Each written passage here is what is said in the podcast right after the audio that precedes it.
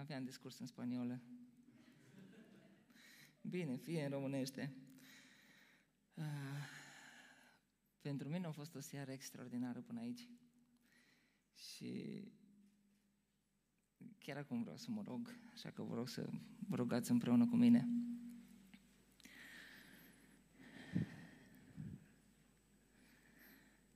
Abba,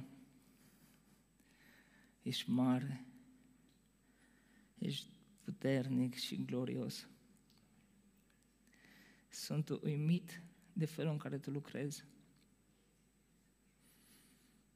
de felul în care Tu impactezi vieți, transformi vieți.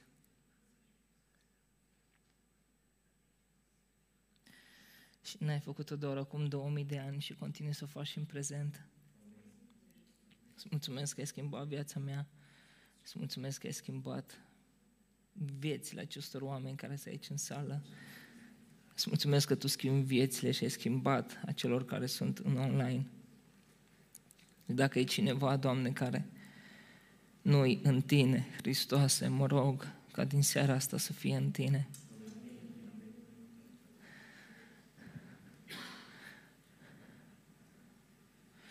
Mă rog ca prezența Ta să fie într-o măsură atât de mare în continuare, încât dincolo de ceea ce eu rostesc, puterea Duhului Tău ce Sfânt să se manifeste. Sunt încurajat de ceea ce am trăit, sunt încurajat de ceea ce trăiesc, sunt încurajat de Tine, Abba. Sfințească-se numele Tău în tot ce facem. Dacă sunt aici oameni cu inima frântă, mă rog ca Tu să le legi rănile, prin atingerea Ta să fie restaurați.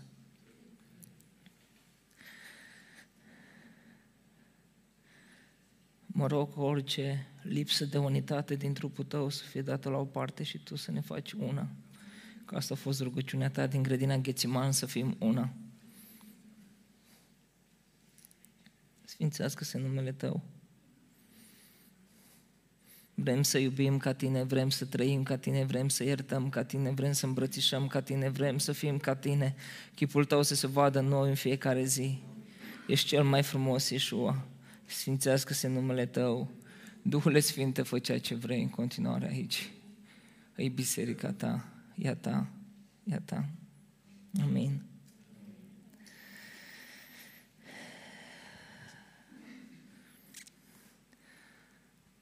Ce am trăit în seara asta aici, poate că se numără în top cinci cele mai frumoase seri de închinare comunitare pe care le-am experimentat vreodată în viața mea. Um, Dumnezeu satură după dorință. Dacă tu îți deschizi inima și tu îl vrei, El abia așteaptă să vină. Noi avem impresia și de multe ori încercăm să tragem de Dumnezeu și să-L convingem să coboare, să convingem să vină, că El e undeva acolo sus și nu vrea să vină, nici cum nu, Dumnezeu vrea. Dumnezeu vrea mai mult decât vrei tu. Și Dumnezeu îți dă atât cât vrei din El.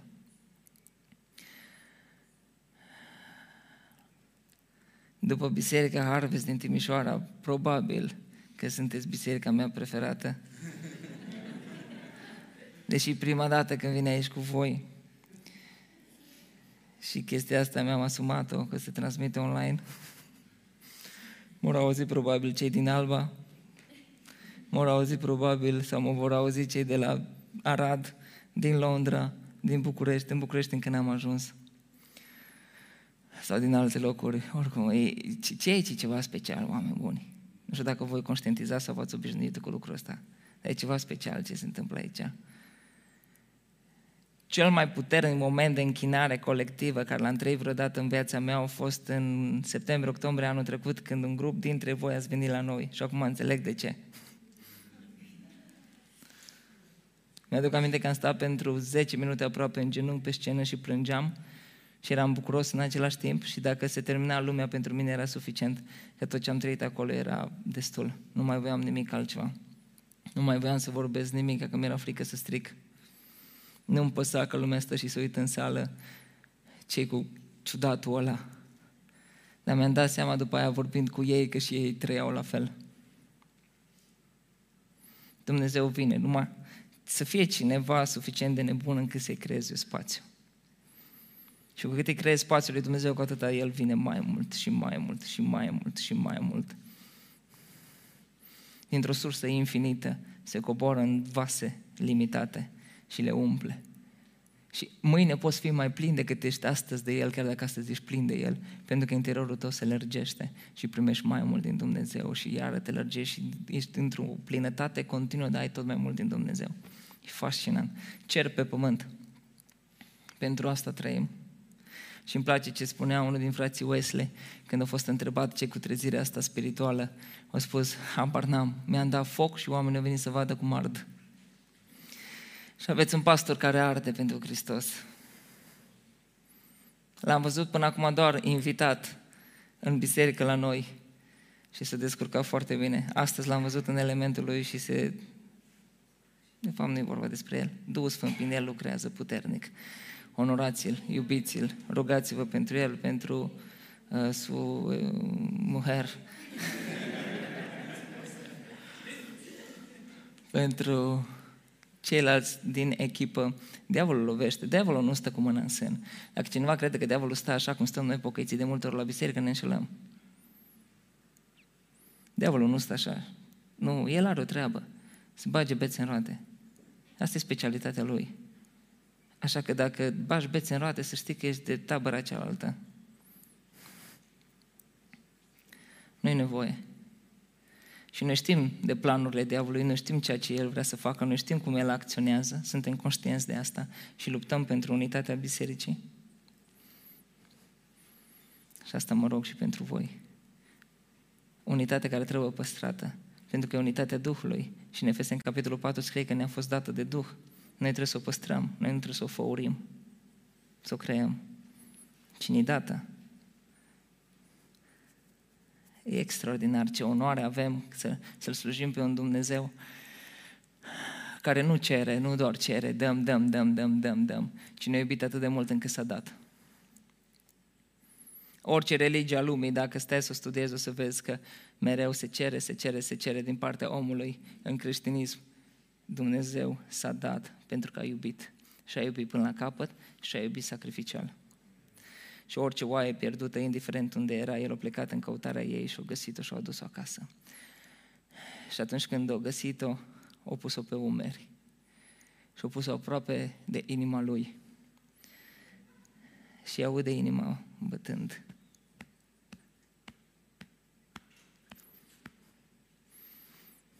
Și n-ai cum să nu-L iubești pe Dumnezeu ăsta. N-ai cum. Așa că luni, marți, miercuri, indiferent de ce zi trăiesc, trăiesc pentru El. Și sunt creștin o sută la sută, șapte zile din șapte, normă întreagă, douăzeci și patru din douăzeci și patru, indiferent de ceea ce fac. Sunt încurajat de voi, dragilor. Asta am vrut să spun. Un Dumnezeu atât de mare încât s-a dat. Te-ai gândit dacă, ce-ar fi fost de lumea asta dacă Hristos ar fi comportat așa cum ne comportăm noi de multe ori? E timpul meu, e banii mei, e mașina mea, e casa mea. Dacă Hristos ar fi pus problema ca și noi, oare ce s-ar fi ales de noi? Dacă El ar fi spus, e trupul meu, fac ce vreau cu el? Că ăsta e un refren care lumea îl cântă la greu. E trupul meu, fac ce vreau cu el. Dacă ar fi spus, e viața mea, e treaba mea, ce s-ar fi ales de noi dacă Iisus ar fi spus, știți ceva, mai bine o lăsăm pe mâine, că poate nu mai e nevoie? Sau, e dreptul meu, nu e corect, corpul meu, regulile mele, fiecare pe cont propriu sau după mine potopul. Ce s-ar fi întâmplat dacă Iisus ar fi ales somnul în locul rugăciunii?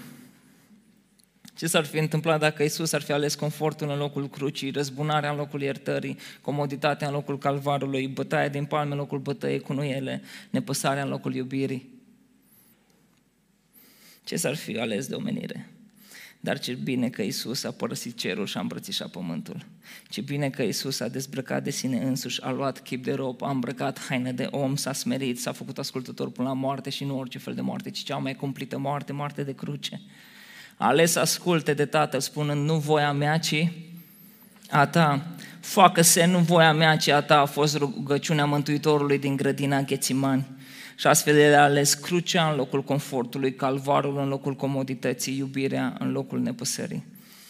A fost prins, dar nu exista niciun temei pentru asta. A fost judecat pe timp de noapte, contrar obiceiului pe care Sanhedrinul l-avea. Niciodată nu judecau pe timp de noapte, dar erau tot de învrăjbiți împotriva lui Iisus, încât ori făcut tot posibilul ca să fie siguri că îl vor omorâ de data asta, pentru că le-o scăpa printre degete de unsprezece mii de ori și s-au săturat de asta. A fost batjocorit, pălmuit, disprețuit, fără să opună rezistență. Și după o noapte lungă, noaptea trădării, a, devenit, a venit dimineața condamnării, la ora șase dimineața. Iar răstignirea a avut loc la ora nouă dimineața. Pe cruce, atunci când și-a întins brațele luând asupra lui păcatul lumii, s-a rugat pentru cei care răstigneau, alegând astfel iertarea în locul răzbunării, spunând: Tată, iartă-i, căci nu știu ce fac. Și cu toate acestea, el a continuat să fie batjocorit, fruntașii poporului l-au batjocorit, ostașii l-au batjocorit, până și unul din tâlhari l-au batjocorit. Fruntașii mai mari poporului spuneau: pe alții i-a mântuit, să se mântuiască pe sine însuși dacă este el Hristosul, alesul lui Dumnezeu. Ostașii își băteau joc de el și spuneau: dacă ești tu împăratul iudeilor, mântuiește-te pe tine însuți.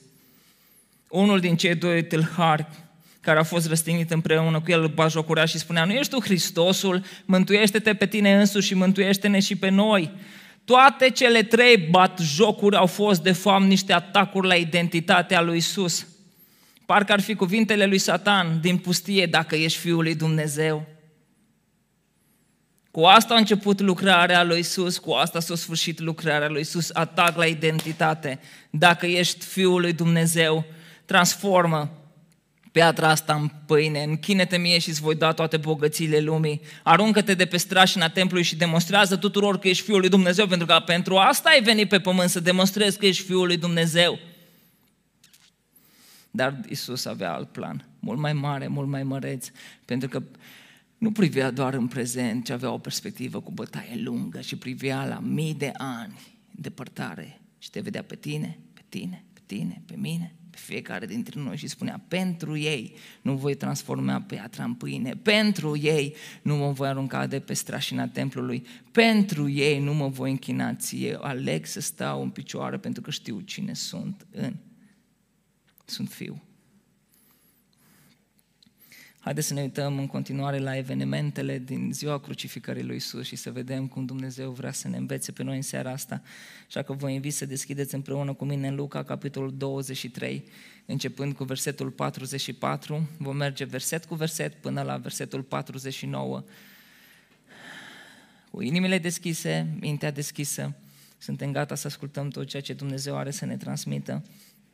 Luca douăzeci și trei, începând de la versetul patruzeci și patru, vom vedea două lucruri neobișnuite care s-au întâmplat în ziua crucificării, vom vedea o rugăciune a lui Iisus, vom aminti o altă rugăciune a lui Iisus și vom observa la final trei reacții pe care cei prezenți le-au avut.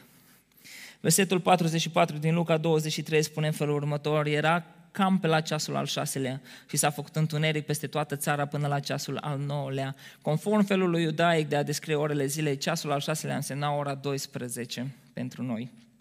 Până la ceasul al nouălea, adică ora cincisprezece, s-a făcut întuneric peste toată țara. Nu doar peste Ierusalim, ci peste întreg Israelul. Adică cel care era în Ierihon cu cel care era în Capernaum sau în Nazaret au beneficiat de același întuneric care era și peste Ierusalim. În jurul orei cincisprezece, conform obiceiului iudaic, asta e un detaliu important, în templu se aducea jertfa de seară. Când Fiul lui Dumnezeu atârna pe lemn, în templu se aducea jertfa de seară. Și în timpul acesta, ascultați ce s-a întâmplat, două lucruri neobișnuite. Versetul patruzeci și cinci, soarele s-a întunecat și perdeaua dinăuntrul templului s-a rupt prin mijloc, ceva inedit, ceva ce nu s-a mai pomenit, nici înainte și nici după. Primul lucru neobișnuit, soarele s-a întunecat. Asta înseamnă că nu era vorba de o norare, nu norii negri, groși au acoperit soarele, ci soarele s-a întunecat. Noi credem Biblia așa cum e scrisă. Să fi fost eclipsă, data în care Paștele evreiesc cădea. Data în care se calcula mereu era în funcție de lună. Paștele cădea tot timpul într-o zi cu lună plină, ceea ce anulează posibilitatea să fi fost eclipsă de soare. Înorat, probabil că nu. Eclipsă? Se pare că nu. Asta e foarte bine. A fost ceva supranatural, Dumnezeu, cel al cărui cuvânt s-au format soarele, luna și stelele, pur și simplu au hotărât ca soarele, în ziua în care Fiul lui a târnat pe cruce, să-și reducă din intensitate și așa a fost peste tot Israelul pentru trei ore. O nimica toată pentru Domnul creației. El a vorbit, iar soarele a executat de la ora douăsprezece până la ora cincisprezece, în intervalul în care ar fi trebuit să strălucească cel mai tare. Soarelui s-a diminuat intensitatea. Și interpretările acestui întuneric sunt multiple. Vă redau doar trei. Unii spun și unii vorbesc despre un fel de întristare a naturii care asista la moartea Fiului lui Dumnezeu. Alții vorbesc despre o manifestare a judecății și a mâniei lui Dumnezeu. Iar o a treia categorie spune că ar fi putut fi un avertisment pentru cei prezenți. Un semn pe care ei l-au, un semn că cel pe care ei l-au răstignit nu este un oarecare, ci este Fiul de Dumnezeu. Acesta a fost primul lucru neobișnuit din ziua răstignirii. Al doilea lucru neobișnuit, perdeaua dinăuntru templului s-a rupt prin mijloc și lucrurile devin tot mai interesante. După cum bine știți, această perdea despărțea locul, locul prea sfânt din templu de locul sfânt, de Sfânta Sfintelor. Sfânta Sfintelor era un loc aparte în templu, era locuința pământească a prezenței lui Dumnezeu. Dincolo de perdea era chivotul legământului în care erau legile, tablele legii, un vas cu mană din pustie și toiagul lui Aron. Pe partea de deasupra chivotului erau heruvim. Dincoace de perdea era locul în care preoții aveau acces, locul în care aduceau jertfe zilnice. O singură dată pe an, în ziua ispășirii, marele preot intra în Sfânta Sfintelor în prezența lui Dumnezeu. Asta după ce avea loc un ritual de purificare. Curat fiind, marele preot urma să intre în Sfânta Sfintelor, dar nu oricum. Conform cărții Leviticul, capitolul șase, se luau doi pumni de tămâie și o cădelniță plină cu cărbune aprinși, dar nu de oriunde, ci de pe altarul Domnului, tot din templu, din locul de unde se aduceau jertfele, ca totul să fie curat. În momentul în care intra dincolo de perdea, trebuia pusă tămâia în foc pentru a crea un nor de fum de tămâie care să acopere capacul ispășirii, adică chivotul mărturiei lui Dumnezeu. Chiar dacă preotul era dincolo de perdea, observați că mai avea nevoie de o perdea și de data asta o perdea formată din fumul de tămâie pentru a nu muri. Pe urmă, trebuia să stropească capacul ispășirii cu sângele animalului jertfit. Iar în Levitic șaisprezece, prima parte a versetului șaisprezece, scrie astfel: să facă ispășire pentru sfântul locaș, pentru necurățirile copilor lui Israel și pentru toate călcările de lege prin care au păcătuit ei. Perdeaua asta, dragilor, nu era o perdea oarecare, nu era o perdea cum avem noi la geam. Era groasă de zece centimetri și pentru că templul lui Irod avea o înălțime de patruzeci de coți, asta înseamnă că perdeaua avea o înălțime de optsprezece metri. Textul din Luca ne spune că s-a rupt prin mijloc. Evangheliștii Matei și Marcu vin și completează și ne spun că s-a rupt de sus în jos. Un lucru neobișnuit. Și detaliul ăsta scoate din calcul ideea cum că perdeaua ar fi, rupt, ar fi fost ruptă de mâna omenească. De ce? Insuficientă forță, insuficientă forță ca să poți să o rupi de sus în jos. Istoricul Iosef Flavius spune că dacă legai o sumedenie de cai, unii de o parte și unii de altă parte și trăgeau de perdeaua respectivă, n-aveau cum să rupă. Deci mâna omului n-avea cum să rupă perdeaua asta. Frică. În preajma perdelei respective nu ajungeau decât preoții. Și preoții știau că dacă trec dincolo vor muri, așa că se ferească Sfântul să pună mână pe perdeaua aia. În ziua ispășirii, când marele preot intra în Sfânta Sfintelor, avea clopoței pe haină și o funie legată de picior, în cazul în care clopoței nu mai sunau, să-l tragă cu funia afară, pentru că înseamnă că a murit în prezența lui Dumnezeu. Dacă nu era curată, de exemplu, ar fi murit. Și trei, n-aveau nicio motivație să facă lucrul ăsta. N-aveau de ce să-și dorească așa ceva. Locul în care putea, locul, templul era locul în care era respectată legea. Acolo se închinau. Era locul care îi unea pe evrei, îi aducea împreună. De trei ori pe an, fiecare bărbat din fiecare familie mergea acolo de Paște, de sărbătoarea săptămânilor și a cortului, locul în care reprezenta unitatea neamului evreu. Deci n-avea niciun interes. Niciun om n-avea vreun interes să rupă perdeaua asta. Soarele s-a întunecat și perdeaua s-a rupt de sus în jos. Când? Atunci când era ora jertfei de seară. Când trupul Fiului lui Dumnezeu atârna pe lemn. De ce s-a rupt? Pentru că jertfa lui Iisus Hristos a fost primită. Jertfa lui Iisus Hristos a fost primită. Accesul în prezența lui Dumnezeu nu mai este restricționat nimănui. Nimănui. Să-ți dai seama. În prezența Dumnezeului infinit să poți să ajungă orice om care e acoperit de sângele lui Iisus Hristos. Nu în meritul tău, nu pentru că l-ai câștigat prin faptele tale, ci pur și simplu pentru că Iisus Hristos a murit și pentru păcatele tale să poți să intri în prezența lui Dumnezeu, a Dumnezeului infinit, tu o, o creație.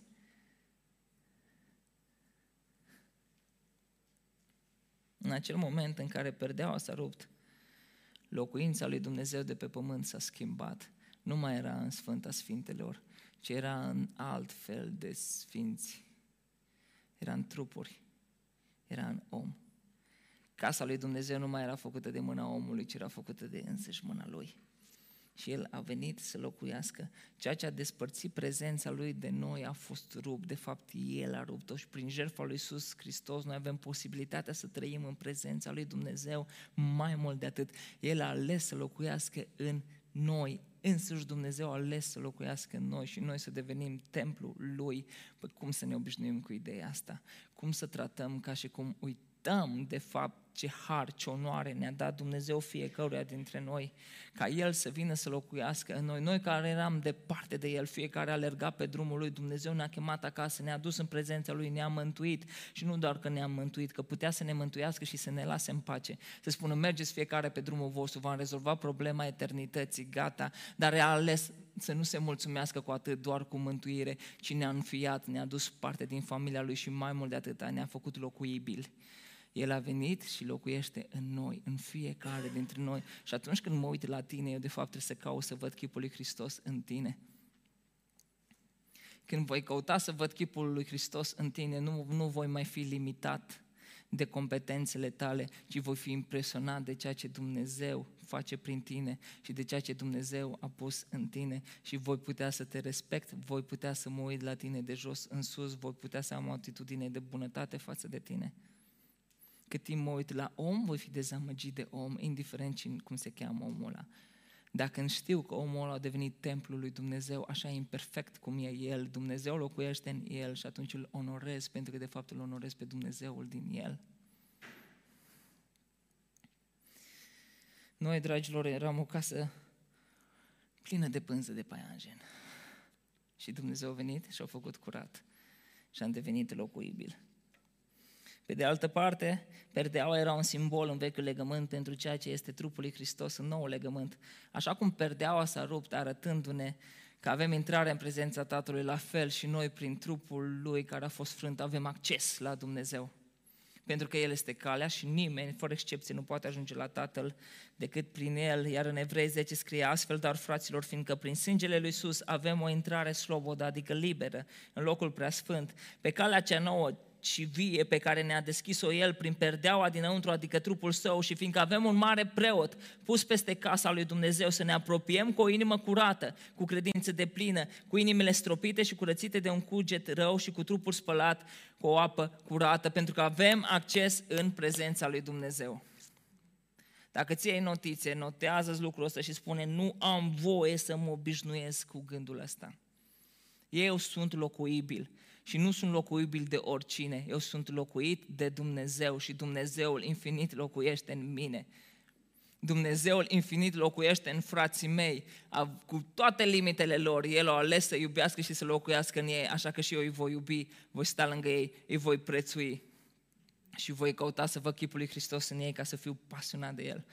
Două lucruri neobișnuite la răstignirea lui Hristos notate de evanghelistul Luca. Întuneric pentru trei ore și ruperea perdelei care despărțea Sfânta Sfintelor de restul templului. Și nu uitați, în momentul în care marele preot intra în Sfânta Sfintelor, făcea un fum din tămâie, în momentul, pentru ca să aducă sângele să stropească altarul, în momentul în care Iisus Hristos a murit pe cruce pentru fiecare dintre noi, Dumnezeu a făcut un nor, un nor, a întunecat soarele, încât ca...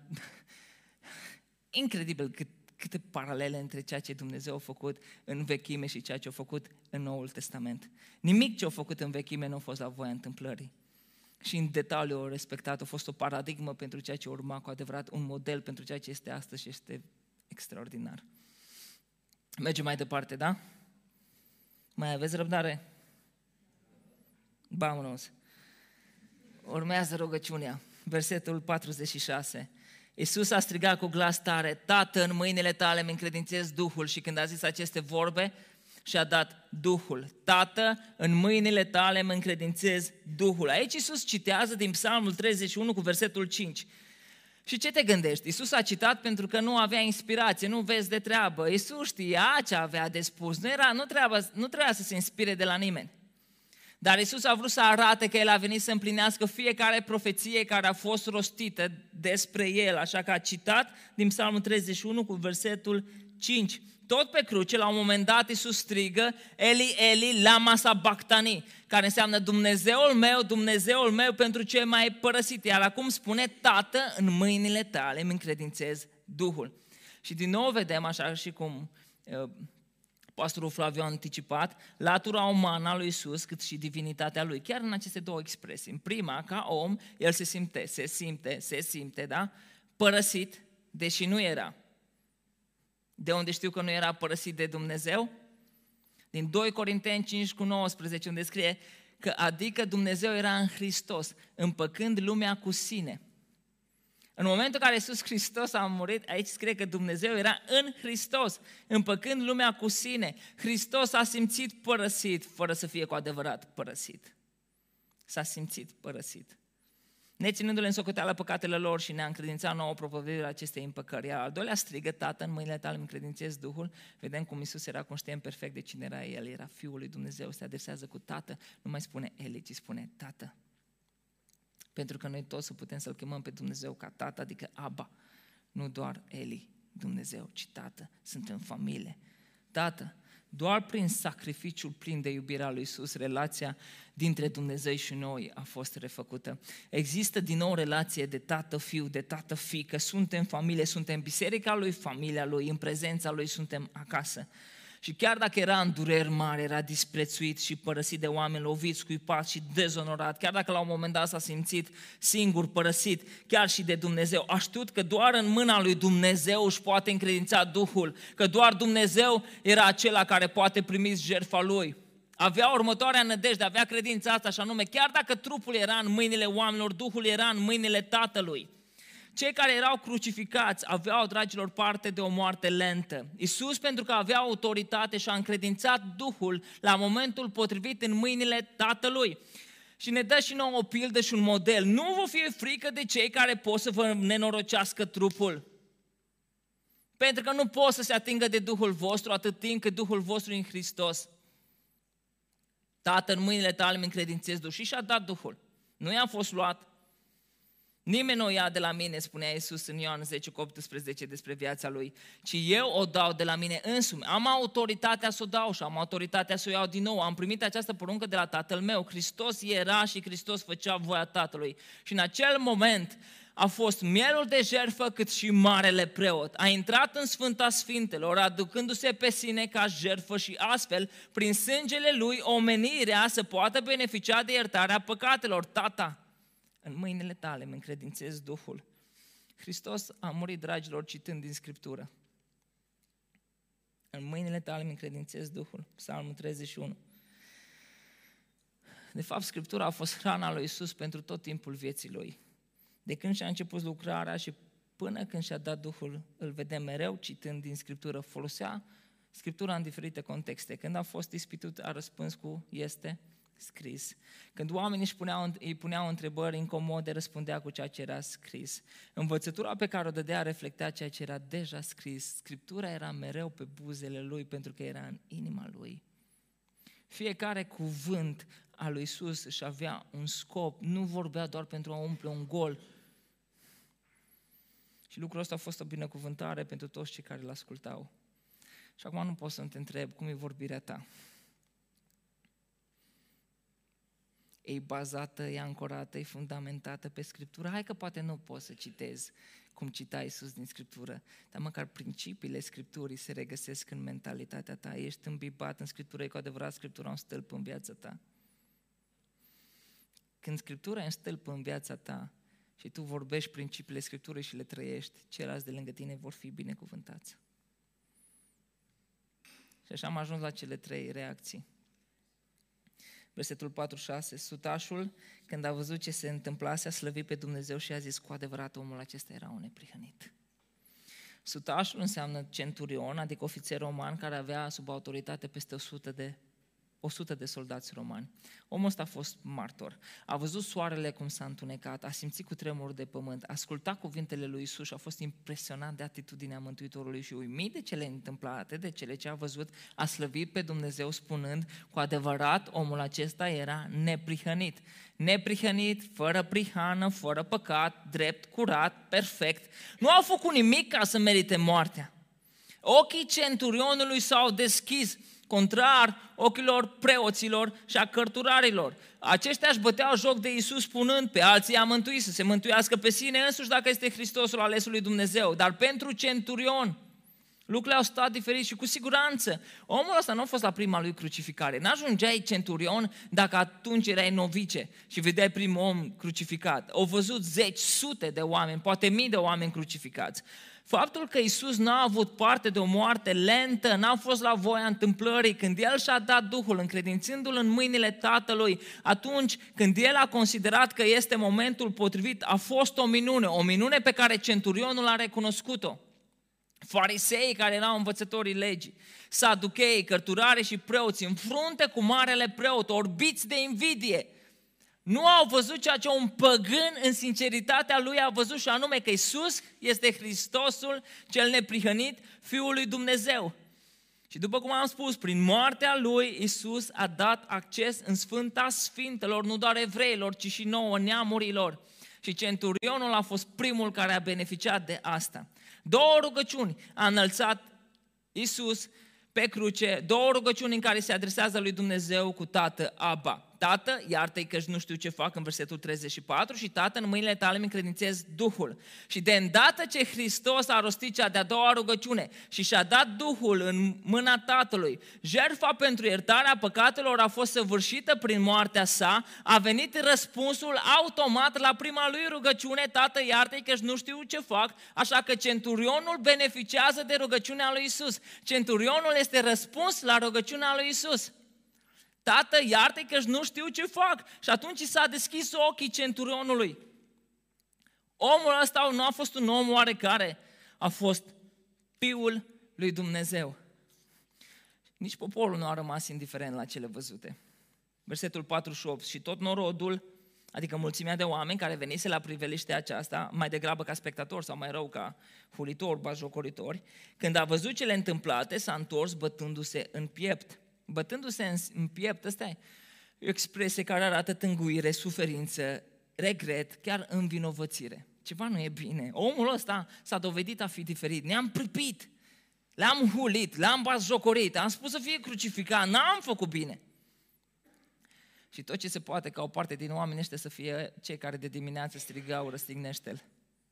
După ce au existat, asistat la crucificare, după ce au fost martori la întunericul de trei ore, la cutremurul de pământ, după ce l-au auzit pe Iisus rugându-se, ochii lor au început să se deschidă. Au început să fie răscoliți în sufletele lor. Bă, ceva n-am făcut bine. Iar în versetul patruzeci și nouă scrie, toți cunoscuții lui Iisus și femeile care îl însoțiseră din Galileea stăteau departe și se uitau la cele ce se petreceau. Cunoscuții lui Iisus, câți din ei? Căți? Toți. Printre aceștia, bineînțeles că se numărau și ucenicii. Ultima dată când au fost alături de Iisus a fost la cina cea de taină. Au mers împreună cu Iisus în grădina Ghețiman, dar ei nu au vegheat în rugăciune. Când încercarea a venit peste ei, ei s-au retras. Petru a ținut să fie aproape de Iisus, vă aduceți aminte, așa că a mers și a intrat în curtea marelui preot. Dar nici el n-a reușit să rămână tare pe poziție, așa că s-a lepădat. Și te întreb, oare ce era în inima lor când asistau și îl priveau pe Iisus fiind pe cruce? Stăteau departe și se uitau la cele ce se petreceau, ne spune versetul. Femeile care îl însoțiseră din Galileea erau și ele prezente, adică discipolele lui Iisus. Stăteau departe, alături de cunoscuții lui Iisus și se uitau la cele ce se petreceau, neputincioși. După mai bine de trei ani petrecuți cu Iisus, învățătura lui a fost bucuria inimilor lor. Chiar dacă n-au înțeles tot timpul la ceea ce Iisus s-a referit, chiar dacă nu tot timpul a fost pe placul lor și niciodată pe placul fariseilor. Minunile lui au întărit credința cum că el este Mesia cel așteptat. Vindecările au aprins flacăra gândului că urmează eliberarea de sub jugul roman. Era ceea ce îi sperau, ceea ce își doreau. Asta era perspectiva lor, eliberare de sub jugul roman. Au fost impresionați de învățătură, de minuni, de vindecări. Dragostea lui Iisus, un izvor nesecat, ar fi putut fi baza Constituției Împărăției Lui. O împărăție în care exista iertare și restaurare atât pentru vameși cât și pentru prostituate. O împărăție în care aveau loc atât cei bogați cât și cei săraci, atât cei învățați cât și cei care nu știau să citească. Dar acum stăteau departe, priveau neputincioși, amintindu-și de toate acestea ca și cum parcă ar fi fost un vis de noapte. Am crezut, eram convinși, dar se pare. Se pare că ne-am înșelat. Ar fi fost extraordinar să fie așa cum am crezut noi. Dar acum, acum nu mai e nimic. Atârnă pe crucea aia ca orice răufăcător, ca orice blestemat, ca orice repudiat, între cer și pe pământ, cu brațele întinse și pironit, atâta de schimonosit și bătut, încât nici nu știi care e tâlharul și care e el. Am crezut că va aduce schimbare.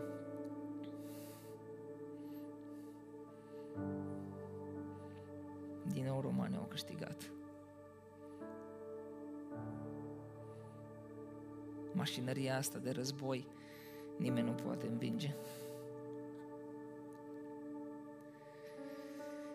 Și ceea ce era cel mai dureros era faptul că romanii au fost ajutați de fraților evrei. Era trădare. Și nu erau mândri nici de ei, că întorc spatele unul câte unul. Ce era în mintea lor? Unii au trădat de frică, alții au trădat din cauza iubirii de bani, alții din invidie. Ce credeți că lucrurile astea au fost valabile doar pentru ei acum două mii de ani? Unii trădează și azi de frică, alții din iubire de bani. Doar acum, doar o dată, dau lovitura și mă las. Alții din invidie. Niciunul nu mai brească altul. Și la un moment dat, șirul gândurilor lor a fost întrerupt de o rugăciune. Tata, iartă-i, că-și nu știu ce fac. Nici ăla care m-a vândut nu știu ce-a făcut. Nici aia care s-a fost invidioși nu știu ce fac. Nici aia care de frică au trădat nu știu ce fac. Tata, iartă-i, că-și nu știu ce fac. Poți să-ți imaginezi că Iisus Hristos face o rugăciune care să nu fie ascultată? Rugăciunea lui a fost ascultată și după două mii de ani discipolii lui și cei mai mulți, pentru că tata a iertat și a început cu o mână de galileeni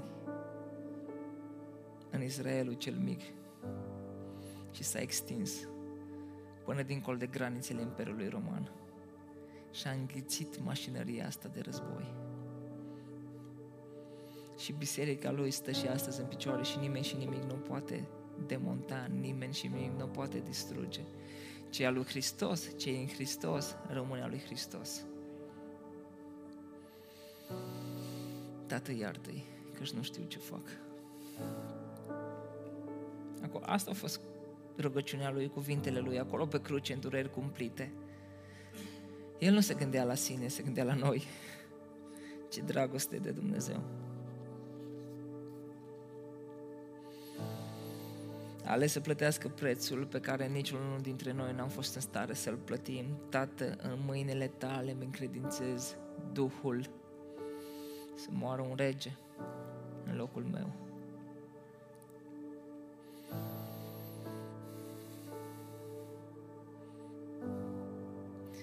Și cuvintele astea au fost deosebit de potrivite.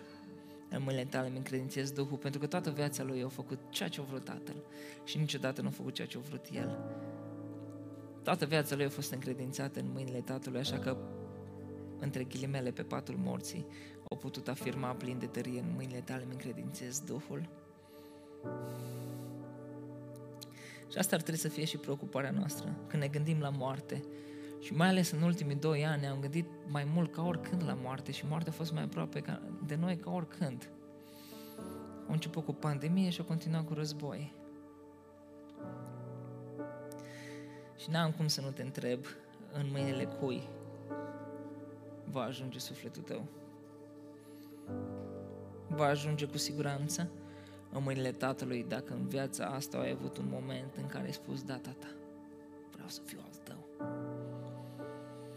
Dacă ai un moment în viața asta în care să spui: vreau să fiu al Tău, Dumnezeu te ia în serios.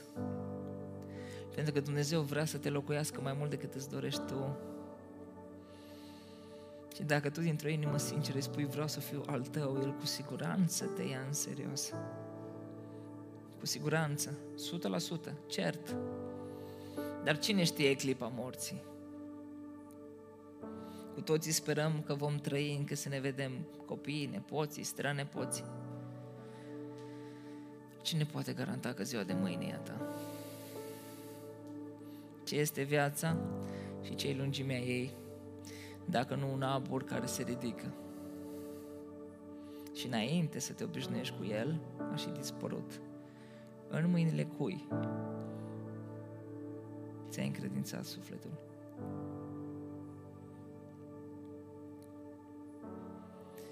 Ai avut vreun moment în care să spui: Tată, în mâinile Tale îmi încredințez Duhul? Dacă da, atunci stai liniștit, vei ajunge în prezența Tatălui. Dacă nu, atunci ai toate motivele să te îngrijorezi. Însă, nu vreau să te las speriat, ci vreau să-ți dau și soluția. Ce-ar fi să-i spui chiar acum: Tată, în mâinile Tale îmi încredințez Duhul?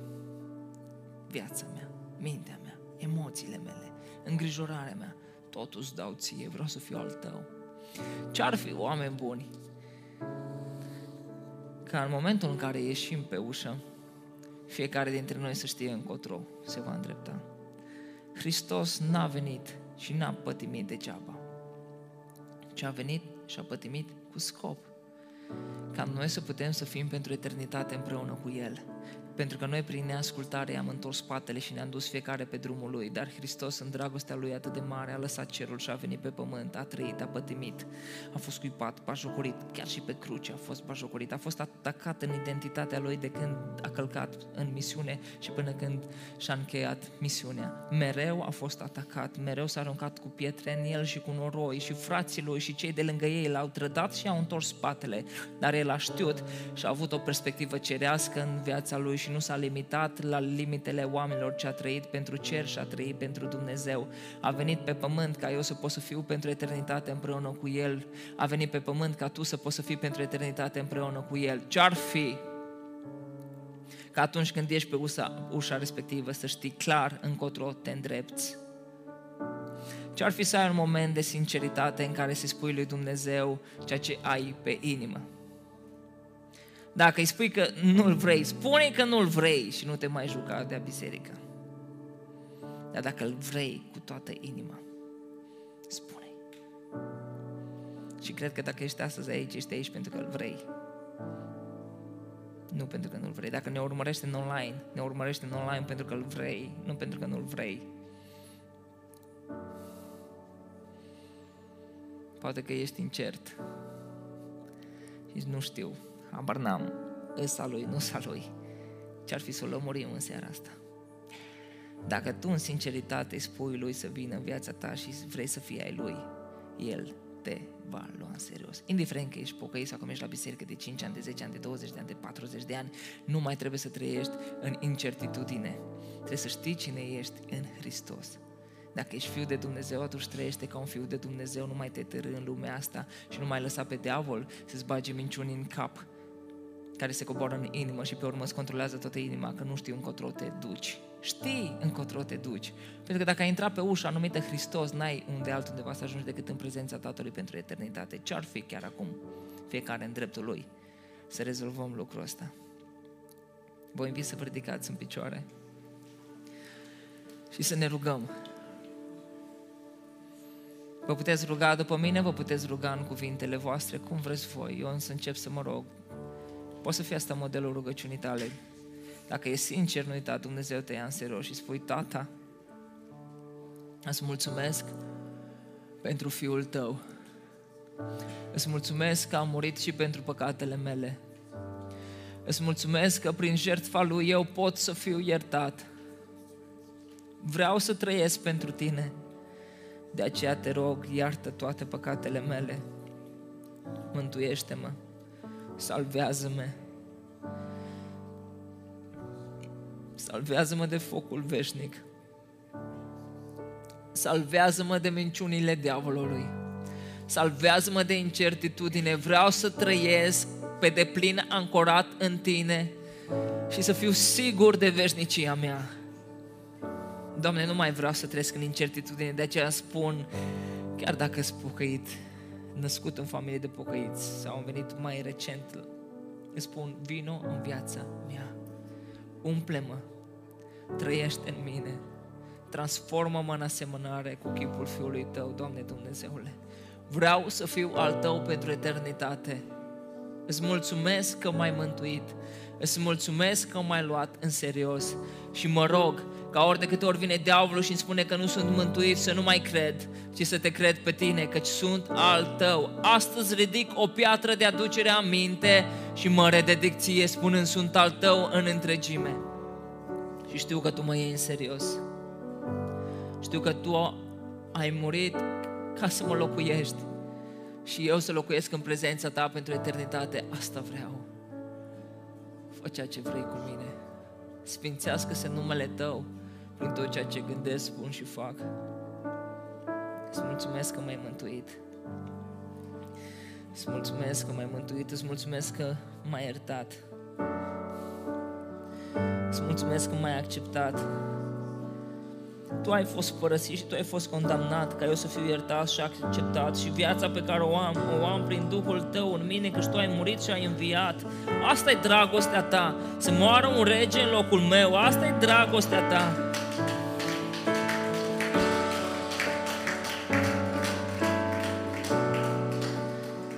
Privesc cu uimire